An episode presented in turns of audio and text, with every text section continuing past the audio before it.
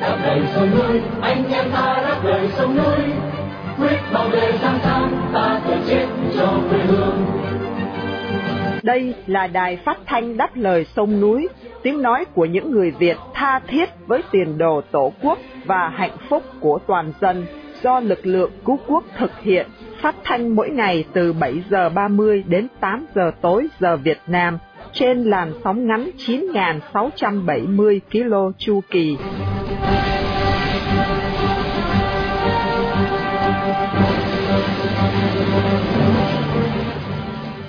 Nguyệt xin kính chào quý thính giả.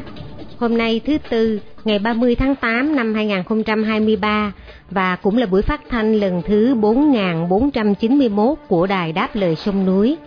Để mở đầu chương trình, mời quý thính giả theo dõi phần tin tức. Trong chuyên mục câu chuyện thời sự hôm nay, mời quý thính giả theo dõi cuộc phỏng vấn bà Bách Hợp, phu nhân của tù nhân lương tâm Trương Văn Dũng.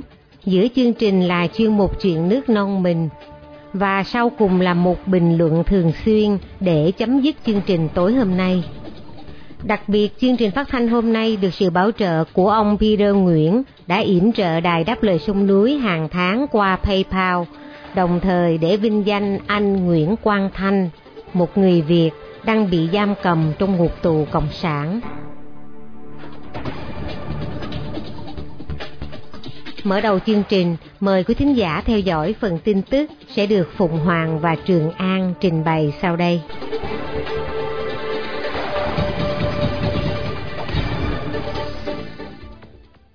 Tù nhân lương tâm Trần Bang bị tuyên án 8 năm tù. Bất chấp sự phản đối của nhiều tổ chức nhân quyền quốc tế, vào trưa hôm qua ngày 29 tháng 8, Bảo quyền Thành Hồ đã giữ nguyên bản án 8 năm tù đối với nhà đấu tranh Trần Văn Bang trong phiên tòa phúc thẩm mang nặng tính hình thức. Ông Bang, 61 tuổi bị bắt vào tháng 3 năm ngoái với cáo buộc tuyên truyền chống nhà nước Cộng sản Việt Nam. Trong phiên tòa sơ thẩm vào giữa tháng 5 vừa qua, ông bị tuyên án trong một phiên tòa chỉ kéo dài vài tiếng đồng hồ.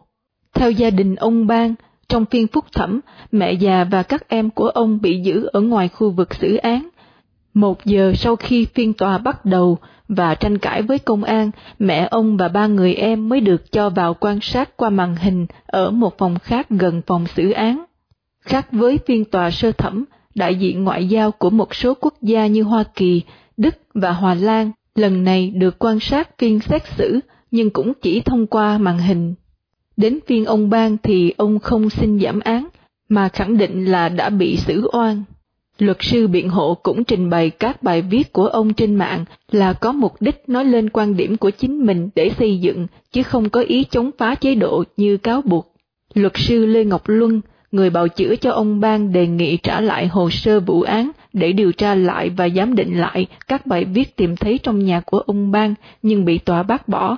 Cần biết là nhiều tổ chức quốc tế trong đó có tổ chức giám sát nhân quyền, đã kêu gọi bảo quyền Việt Nam trả tự do cho ông ngay lập tức vì ông chỉ thực hiện quyền tự do ngôn luận được quy định trong hiến pháp và các công ước quốc tế về nhân quyền mà Việt Nam đã tham gia ký kết. Cha mẹ tử tù Nguyễn Văn Trượng bất an khi được đi thăm con. Vào hôm qua 29 tháng 8, cha mẹ tử tù Nguyễn Văn Trưởng bất ngờ nhận được một cú điện thoại từ trại giam công an Hải Phòng. Nội dung yêu cầu họ đến gặp con trai vào ngày mùng 5 tháng 9 tới đây. Người cha là Nguyễn Trường Trinh cho biết về nội dung của cuộc điện thoại mà vợ ông là bà Nguyễn Thị Bích nhận được từ một cai tù của trại này vào lúc 11 giờ trưa hôm qua. Cảm thấy bất thường, ông Trinh gọi trở lại và hỏi tại sao thì được cho biết là theo lệnh trên. Khi được hỏi về ông trưởng thì người này cho biết là vẫn còn khỏe mạnh. Cần biết là ông Nguyễn Văn Trưởng bị kết án tử hình vì bị cho là cầm đầu trong vụ sát hại thiếu tá công an Nguyễn Văn Sinh vào năm 2007. Trong một vụ án có nhiều tình tiết chưa rõ ràng, đặc biệt ông trưởng có nhiều chứng cứ phản cung tố cáo bị công an Hải Phòng nhục hình tra tấn. Đầu tháng 8, gia đình nhận được thông báo của tòa án thành phố Hải Phòng về việc ghi tên nhận thi hài của người đã chết. Tuy nhiên, 10 ngày sau đó, gia đình đến trại giam thăm gặp ông trưởng. Ông Trinh cho biết Cuộc điện thoại làm vợ chồng ông rất bất an vì không hiểu chuyện gì sẽ xảy ra với con trai của họ. Thông thường, gia đình ông được gặp trưởng vào thứ hai giữa tháng, trong khi cuộc hẹn lại xảy ra vào thứ ba và sớm hơn một tuần so với thường lệ. Trong khi tin tức về việc cú điện thoại lan rộng trên mạng xã hội, nhiều người hy vọng ông trưởng sẽ được ân xá trong dịp ngày 2 tháng 9. Thì vào lúc 4 giờ chiều cùng ngày, đám cai tù thông báo là cuộc thăm gặp thân nhân sẽ vẫn như thường lệ vào ngày 11 tháng 9 tới đây. Vụ việc anh chuyển sắp bị thi hành án trong khi có nhiều dấu hiệu oan sai thu hút sự chú ý của cộng đồng quốc tế. Trong ba tuần qua, Văn phòng Nhân quyền Liên Hợp Quốc, Liên minh Âu Châu và nhiều tổ chức nhân quyền đều lên tiếng kêu gọi nhà cầm quyền Việt Nam không thi hành án tử hình đối với ông Nguyễn Văn Trưởng và bảo đảm là người này được xét xử công bằng cũng như điều tra về cáo buộc tra tấn hoặc đối xử tàn ác. Trong nhiều năm qua, nhiều người bị kết án tử hình vì bị cho thủ phạm giết người nhưng sau đó được minh oan. Sau khi thủ phạm thực sự ra đầu thú, các ông Huỳnh Văn Nén, Nguyễn Thành Chấn và một số tử tù oan khác đều nói họ bị tra tấn và buộc phải khai theo kịch bản của các công an điều tra. Liên Hiệp Quốc cảnh báo về tệ nạn người Đông Nam Á bị ép làm việc cho các nhóm tội phạm. Hàng trăm ngàn người ở Đông Nam Á đang bị các nhóm tội phạm ép làm việc để tổng tiến các nạn nhân trong các vụ lừa đảo tràn ngập ở khu vực này. Theo báo cáo của Cao ủy Nhân quyền Liên Hiệp Quốc đưa ra vào hôm thứ Ba 29 tháng 8, những nạn nhân này đang trực diện với các lạm dụng và đe dọa đối với an ninh của họ, bị đối xử tàn tệ, tra tấn, giam giữ trái phép và cưỡng bức lao động. Báo cáo trích dẫn các nguồn tin đáng tin cậy cho biết là ít nhất 120.000 người ở Miến Điện đang bị đầy đọa, trong khi tại Campuchia là 100.000 người. Ngoài ra, các nước như Lào, Philippines và Thái Lan cũng được xác định là điểm đến hoặc trung chuyển cho ít nhất hàng chục ngàn người khác. Doanh thu đến từ các trung tâm tội phạm này được Liên Hiệp Quốc ước tính lên đến hàng tỷ Mỹ Kim mỗi năm. Phần lớn các nạn nhân là nam giới, mặc dù trong số này cũng có một số phụ nữ và trẻ vị thành niên, các nạn nhân đến từ các quốc gia thuộc ASEAN, bao gồm Indonesia, Lào, Mã Lai, Miến Điện, Philippines, Singapore, Thái Lan và Việt Nam. Cũng có những nạn nhân từ Trung Cộng, Hồng Kông, Đài Loan và xa hơn là từ châu Phi và Nam Mỹ. Cần biết là vào tháng 6 vừa qua, cảnh sát Philippines đã giải cứu hơn 2.700 công dân đến từ các nước Trung Cộng, Philippines, Việt Nam, Indonesia và nhiều nước khác bị ép làm việc cho các sòng bài trên mạng thuộc các nhóm tội phạm. Đài Loan tố cáo chiến đấu cơ Trung Cộng vượt qua lằn ranh giới. Vào hôm qua ngày 29 tháng 8, Bộ Quốc phòng Đài Loan lên tiếng cảnh báo về việc căng thẳng quân sự đang gia tăng mạnh sau khi báo cáo về hoạt động quân sự mới của Trung Cộng, bao gồm cả chiến đấu cơ băng qua đường ranh giới nhạy cảm ở eo biển Đài Loan. Bộ này cho biết là vào sáng thứ Ba ngày 29 tháng 8, họ đã phát giác 12 chiến đấu cơ Trung Cộng trong vùng nhận dạng phòng không. Trong đó có 7 máy bay vượt qua đường trung tuyến ở eo biển, gồm 6 chiến đấu cơ J-10 và một máy bay không người lái. Bộ này cho biết thêm, năm chiếm hạm Trung Cộng thực hiện các cuộc tuần tra sẵn sàng chiến đấu nhưng không nêu rõ địa điểm. Cần nhắc lại, đường trung tuyến trong nhiều năm đóng vai trò là ranh giới không chính thức giữa hai bên, cho đến khi lực lượng không quân Trung Quốc bắt đầu thường xuyên vượt qua đường này vào năm trước. Bộ Quốc phòng Đài Loan cho biết, việc Trung Cộng tiếp tục quấy rối trong khu vực có thể dẫn đến căng thẳng gia tăng mạnh và làm xấu đi an ninh khu vực, đồng thời kêu gọi Trung Cộng dừng ngay các hành động đơn phương như vậy. Hoạt động xâm phạm mới nhất này của Trung Cộng diễn ra cùng ngày thì trưởng Đại Bắc Tưởng Vạn An thuộc đảng đối lập Quốc dân đảng vốn có truyền thống ủng hộ quan hệ chặt chẽ với Bắc Kinh, đến Thượng Hải để tham dự các cuộc hội đàm thường niên giữa hai thành phố.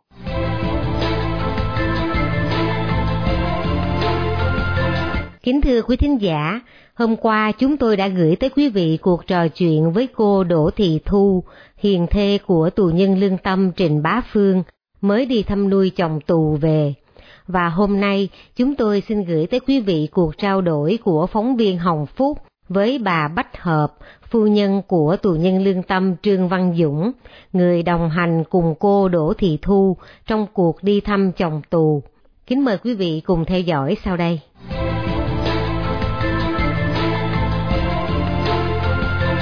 Kính thưa quý vị thính giả, tù nhân lương tâm Trương Văn Dũng là một dân Hà Nội bị nhà cầm quyền Cộng sản Việt Nam bắt về tội tuyên truyền chống nhà nước Cộng hòa xã hội chủ nghĩa Việt Nam vào ngày 21 tháng 5 năm 2021 và bị kết án 6 năm tù giam không quản chế.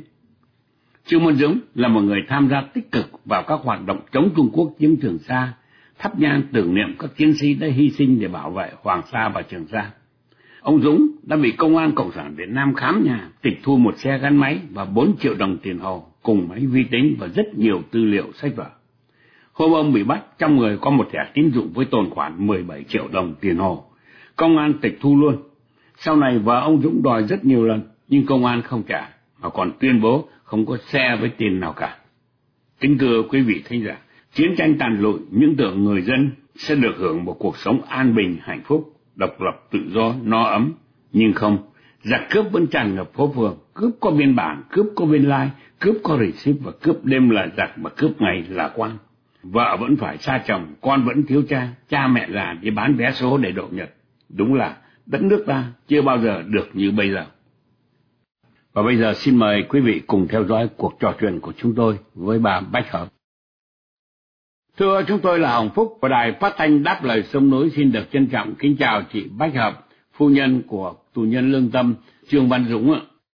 Trước hết thì xin chị vui lòng cho biết anh nhà bị tòa án khép vào tội gì và cái bản án là bao nhiêu năm thưa chị? Vâng ạ, thưa chồng tôi tên là Trương Văn Dũng, bị uh, nhà nước bắt đi vào cái điều 117, bị à, uh, 6 năm thì cũng rất là dài. Tôi được dự hai phiên tòa của chồng tôi là sơ thẩm và phúc thẩm thì luật sư đều nói là không có tội nhưng mà tòa thì cứ nói là có tội. Sư nói là ờ, tự do, ngôn luận tự do, biểu đạt thì không có tội. Thì là luật sư nói thì tòa còn bảo, không được nói nữa, không được nói nhiều nữa. Cho nên là luật sư cũng rất là, có những cái biến cố xảy ra nên luật sư cũng không nói nữa. Ai luật sư đứng ra nói ờ, theo các điều luật này, điều luật kia thì mà tôi yêu cầu là tòa phải trả cho chồng tôi tự do ngay tại tòa. Nhưng người ta không không thả người ta không thả và um, ờ, lúc bắt chồng tôi là có một cái thẻ ngân hàng là hơn 17 triệu mà đến bây giờ vẫn chưa trả lại cho gia đình tôi. Mặc dù là gia đình tôi cũng khó khăn. Tôi thì ờ, từ lúc mà chồng tôi bị bắt tôi thường xuyên phải đi gửi quà mỗi tuần đi gửi một lần. Được có 66 nghìn à, mua thức ăn cho chồng tôi thì cũng chẳng mua được cái gì mua được mấy chai nước ờ, à, với cả mấy cái hộp sữa bằng giấy ấy, gọi là như là hộp sữa trẻ con ấy. Ê, à, ờ, chỉ, chỉ có sáu mươi sáu nghìn thôi mà đi 10 cây số gửi được sáu mươi sáu nghìn tôi cũng phải lặn nội đi thì cả còn thời gian mà làm việc khác nữa. Nói chung là rất là vất vả. Thế mà bây giờ thì mới đưa chồng tôi từ trại giam số một Hòa Tò Hà Nội đi vào trại An Điềm An An Điềm mà Quảng Nam Đà Nẵng là hơn 800 cây số 800 cây có dư Dạ thưa chị, chị nghĩ gì về cái bản án mà tòa án đã áp đặt lên số phận của anh Trương Văn Dũng thưa chị? Luật sư đều nói là không có tội nhưng mà tòa thì cứ nói là có tội. Lần thứ hai là phúc thẩm thì là luật sư nói thì tòa còn bảo không được nói nữa không được nói nhiều nữa. Cho nên là luật sư cũng rất là là là, là sợ có như là có những cái biến cố xảy ra nên luật sư cũng không nói nữa. Ai luật sư đứng ra nói ờ, theo các điều luật này điều luật kia thì ờ, luật sư yêu cầu là tòa phải thả cho chồng tôi tự do ngay tại tòa. Nhưng người ta không không thả. Vâng, đấy cái tiền của đấy à, năm sáu năm thì cũng rất là dài. Ờ, mà à, anh ấy thì tuổi anh ấy cao. Hôm đấy tôi vào thì anh ấy bảo như này nếu đêm hôm qua anh ngủ lúc 10 giờ đêm đến 12 giờ đêm xong rồi từ 12 giờ đêm đến sáng anh không thể ngủ được. Ờ, mà bây giờ anh ấy cũng 60 năm có 6 tuổi rồi. Thì à, cái à, sức khỏe thì nó cũng kém và anh ấy ừ, nhà nước đánh rất nhiều lần an ninh đánh rất nhiều lần ngay như là cái lần anh em mới bị bắt đang mà đang à, trích xuất ra công an ờ, ờ, uh, uh, trích xuất ra 89 trần hưng đạo an ninh. Uh, thành phố là uh, người ta hỏi cung anh ấy thì anh ấy uh, bảo là các anh bắt tôi rồi thì các anh tự điều tra. Tôi không thể uh, khai. Thế là đến đến trưa người ta cho ăn một hộp không xong rồi người ta cho hai cậu uh, công an ngồi hai cậu an ninh ngồi hai bên cạnh sườn là tôi lên đấy tôi trọ đánh. Rất là nguy hiểm bọn đã đòn tù ấy Dạ thưa chị, xin chị cho nghe kể từ ngày anh bị bắt đến giờ, tình trạng kinh tế của gia đình ra sao thưa chị? À, tôi là vợ thì tôi thì uh, cũng lúc nào vất vả. Và tôi thì có một cái cửa hàng nằm đất tại nhà trong ngõ nhỏ nhỏ thì cũng không phải là dư giả gì cũng rất là vất vả Chúng tôi xin chân thành cảm ơn chị Bách Hợp đã dành thời giờ quý báu để trả lời cho cuộc phỏng vấn ngày hôm nay và chúng tôi xin kính chúc anh chị gia đình cùng các cháu sớm đoàn tụ để xây dựng một đời sống mới tốt đẹp hơn đời sống hiện nay của chúng ta thưa chị.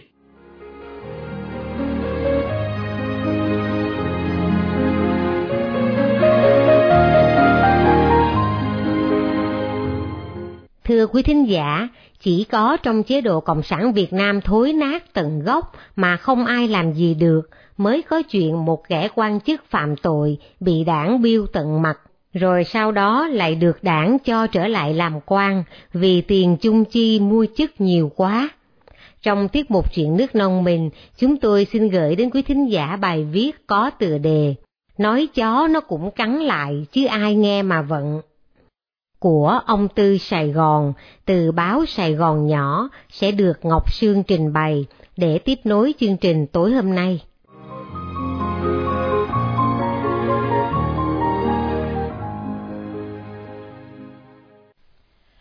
Chuyện ông Cao Tiến Dũng, nguyên chủ tịch Ủy ban Nhân dân tỉnh Đồng Nai, nguyên phó bí thư tỉnh ủy, vừa được điều động bổ nhiệm giữ chức trưởng ban dân vận tỉnh ủy trong thời gian 5 năm, làm người dân tỉnh này bàng hoàng.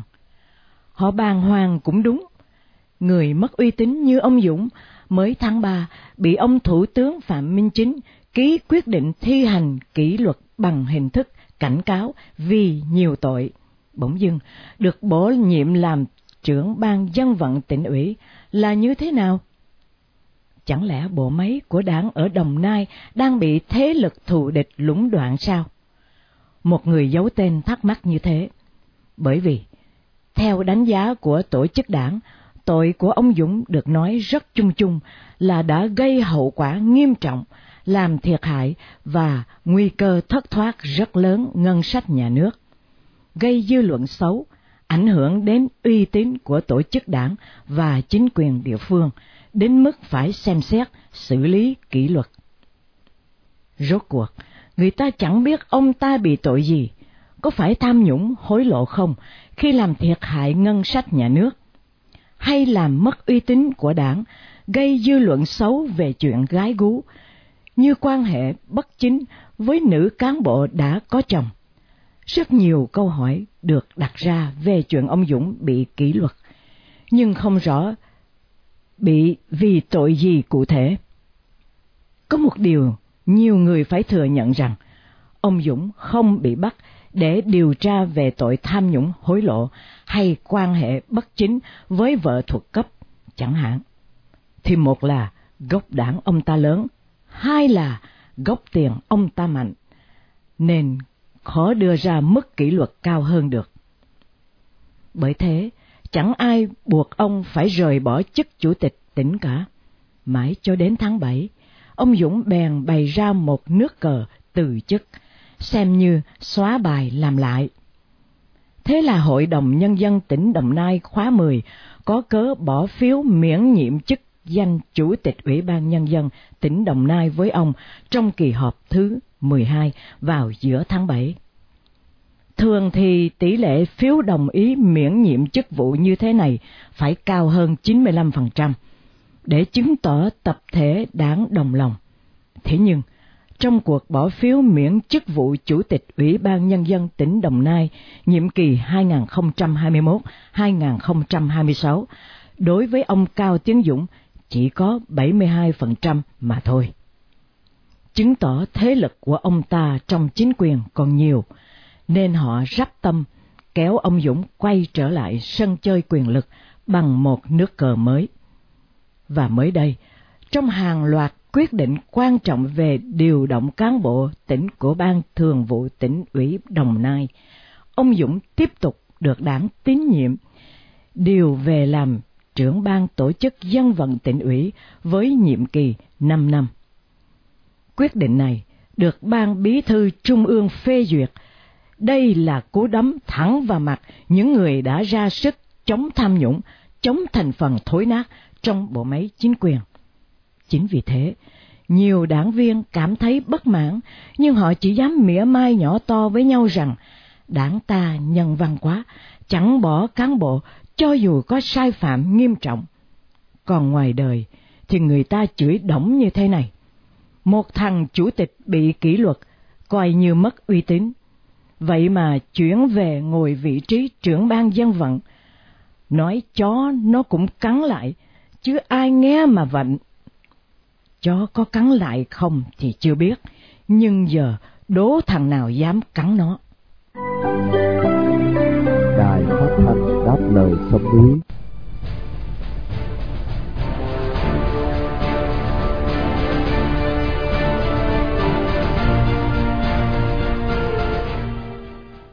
Kính thưa quý thính giả, nhà độc tài Putin đang làm đồng tiền Nga chảy máu và dân chúng lầm than vì tham vọng bá quyền xâm chiếm Ukraine.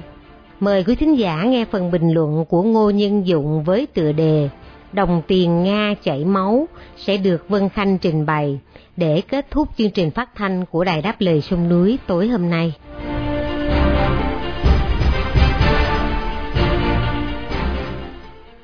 Đối với Tổng thống Vladimir Putin, có lẽ Elvira Nabiulina là một nhân viên đắc lực nhất hơn tất cả các tướng lãnh đang chỉ huy quân Nga ở Ukraine. Nhiều vị tướng bị thuyên chuyển, bị cách chức, có người bị quản thúc tại gia. Nhưng năm ngoái, khi Nabiulina tỏ ý muốn ngưng làm thống đốc ngân hàng trung ương sau gần 9 năm tài chức, Putin đã yêu cầu bà ở lại. Nabiulina là cộng sự viên lâu dài nhất của ông Putin, làm phụ tá về kinh tế từ năm 2012. Năm sau, bà cầm đầu ngân hàng nhà nước với nhiệm vụ bảo vệ giá trị đồng rúp của Nga. Năm 2014, tạp chí tài chính Forbes ở Mỹ đã ghi nhận Nabiondina là phụ nữ quyền lực nhất thế giới. Năm 2015, tạp chí Euromoney phong bà là thống đốc ngân hàng trung ương nổi bật nhất. Năm 2017, tạp chí The Banker, Anh Quốc, tặng bà danh hiệu đó cho cả Âu Châu. Năm 2019, Forbes lại vinh danh bà một lần nữa là một trong 53 phụ nữ mạnh nhất thế giới. Năm 2022, Bộ Tài chính Mỹ ra lệnh phong tỏa tài chính của bà Nabiulina giống như nhiều quan chức, tướng lãnh và một số tỷ phú Nga. Bà đã hỗ trợ Putin ngay sau khi cuộc tấn công Ukraine bắt đầu. Các tỷ phú Nga mua Mỹ Kim để chuyển ra nước ngoài khiến đồng tiền mất giá. Dần bảo nhau đi mua tiền Mỹ. Hàng tăng giá, đe dọa làm phát. Nabiolina đã tăng lãi suất ở Nga hơn gấp đôi, lên 20%, giúp ổn định giá cả. Khi đồng tiền mất giá thì ngân sách chính phủ Nga được lời, vì mỗi đô la thu vào nhờ xuất cảng dầu khí sẽ đổi được nhiều rúp hơn. Nhưng dân chúng bị thiệt, vì hàng hóa và nguyên liệu nhập cảng đều lên giá, lạm phát tiếp tục đe dọa, ngân hàng trung ương phải bảo vệ đồng tiền. Kỹ thuật khai thác của Nga chưa tiến bộ nên chi phí cao gần bằng giá bán. Dầu lửa từ vùng Urals không được ưa chuộng, phải bán đại hạ giá. Kinh tế Nga còn vững được nhờ chính phủ Nga đổ tiền vào các nhà sản xuất vũ khí, tạo thêm công ăn việc làm. Trung Quốc và các nước không cấm vận Nga tiếp tục mua dầu lửa. Ấn Độ bắt đầu mua, mua rất nhiều vì giá hạ. Nhờ thế, kinh tế Nga sẽ tăng trưởng 1,5% trong năm nay, theo dự đoán của Quỹ tiền tệ quốc tế. Khi kinh tế phục hồi thì số hàng nhập cảng tăng lên, tốc độ nhanh hơn hàng xuất cảng, thêm một lý do khiến đồng tiền xuống giá. Các nhà nhập cảng ở Nga vẫn hoạt động bằng cách mua hàng qua các nước trung gian để tránh các đòn cấm vận. Cán cân mậu dịch và ngân sách bắt đầu khiếm hụt, nhưng Putin sẵn sàng chi tiêu cho cuộc chiến Ukraine, bao nhiêu cũng không ngại, dù đang tốn 1 tỷ đô la mỗi ngày. Chính phủ không lo sợ hết tiền, nhờ làm chủ 70% nền kinh tế dựa trên dầu lửa và khoáng chất, họ đã rút tiền từ quỹ dự trữ ngoại tệ để chi tiêu, bắt ép những ngân hàng và các xí nghiệp lớn mua công trái. Đồng rút tiếp tục xuống giá cho đến khi nào? Tất cả tùy vào triển vọng phát triển kinh tế của Nga. Khi số người làm việc không tăng mà lại giảm vì thanh niên nhập ngũ, sức đẩy kinh tế dựa vào kỹ thuật nâng cao khả năng sản xuất. Điều này nước Nga đang thiếu. Vì sau cuộc xâm lăng Ukraine, các nước phương Tây, Nhật Bản, Nam Hàn vân vân đều cấm bán các kỹ thuật tân tiến cho Nga. Chỉ còn Trung Cộng. Nhiều công ty ngoại quốc vốn là một nguồn chuyển giao kỹ thuật mới, nhưng đã rút khỏi nước Nga. Không nhập cảng được các máy bay mới và phụ tùng để thay thế, các công ty hàng không Nga đang tháo gỡ những chiếc Boeing hoặc Airbus đang dùng để có đồ thay thế cho các máy bị hỏng. Việc sản xuất Sukhoi Superjet 100 nội hóa bị ngưng trệ vì không mua được các bộ phận từ châu Âu. Xưởng làm xe Lada của Nga cũng bị trì hoãn vì thiếu các bộ phận nhập cảng. Nước Nga có thể chế tạo các bộ phận cần thiết trên đây, nhưng phải mất nhiều thời gian. Hơn nữa, việc thiết lập những nhà máy chỉ để làm các bộ phận cho một số rất ít khách mua thì quá tốn kém, phí phạm. Công nghiệp Nga đang cố gắng tồn tại nhờ vào những đường dây buôn lậu qua các nước Armenia, Georgia và Kazakhstan. Trung Cộng là một nguồn cung cấp bù vào chỗ thiếu, vẫn cung cấp chất bán dẫn loại bình thường, khiến Moscow ngày càng lệ thuộc vào Bắc Kinh hơn. Hiện nay Trung Cộng mua dầu lửa của Nga chỉ trả bằng tiền nước họ. Nga không thể dùng đồng nguyên để nhập cảng từ các nước khác, phải đổi ra Mỹ Kim, đẩy đồng đô la lên cao hơn. Đồng rúp có thể đứng vững nếu giá dầu lửa trên thế giới tăng lên, nhưng hiện nay kinh tế khắp nơi đang trì trệ, trừ nước Mỹ. Dân Nga thường đánh giá nền kinh tế qua hối suất của đồng rúp. Nếu đồng tiền tiếp tục mất giá, thì uy tín của Putin càng xuống thấp. Nếu không thoát khỏi một cuộc khủng hoảng về tiền tệ như đã diễn ra trong những năm 1992 và năm 1998, thì số phận của Putin sẽ giống người tiền nhiệm là Boris Yeltsin. Vì vậy, Elvira Nabiulina là nhân vật quan trọng nhất trong chính quyền Nga hiện nay. Giới truyền thông Nga khảo nhau rằng bà vẫn dùng cái trầm hoa cài trên áo làm tín hiệu. Tháng 3 năm 2021, khi họp báo loan tin tăng lãi suất lần đầu sau 3 năm không thay đổi, bà đeo một cái trâm với hình con ó. Tháng 9, bà xác nhận mỗi cái trâm mình cài đều có ý nghĩa.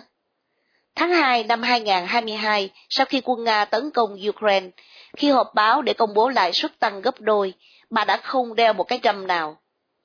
Nhiều người cho rằng bà muốn báo tin là từ hôm nay tôi không biết mình sẽ phải làm gì. Quá thật, bà mới tăng lãi suất, nhưng sau đó đồng rút vẫn không ngưng chảy máu. Dù máu chảy chậm lại, nhưng kinh tế Nga không ngóc đầu lên, thì đồng tiền vẫn khó vững cho tới khi nào chiến tranh chấm dứt. Nước Nga không còn bị cô lập nữa.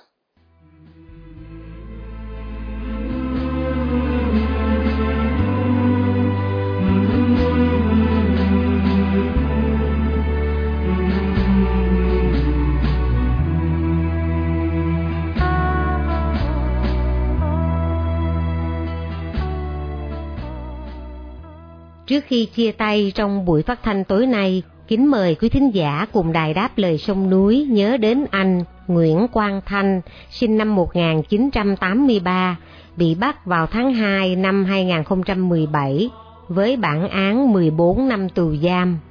Một người Việt đang bị nhà cầm quyền Cộng sản giam cầm trong ngục tù vì lòng yêu nước, lẽ phải và sự đóng góp tích cực vào tiến trình dân chủ hóa Việt Nam.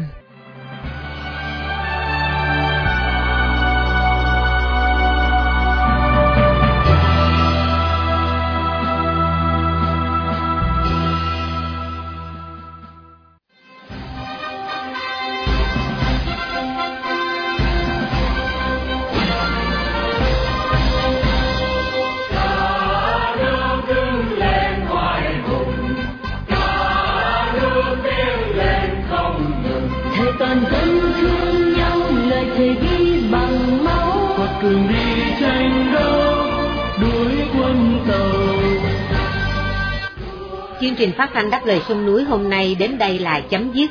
Hẹn gặp lại quý thính giả trong chương trình tối mai vào lúc 7 giờ 30. Mọi ý kiến và thắc mắc xin liên lạc với ban biên tập của Đài Phát thanh Đáp lời sông núi tại địa chỉ liên lạc chấm đáp lời sông núi viết tắt at gmail.com hoặc địa chỉ tại Hoa Kỳ Radio Đáp lời sông núi PO Box 612882 San Jose, California 95161 điện thoại 408 663 9860. Cảm ơn quý thính giả đã theo dõi chương trình. Chúc quý vị một đêm thật bình an. Xin mến chào tạm biệt. Vì tình yêu non sông, vì tình thương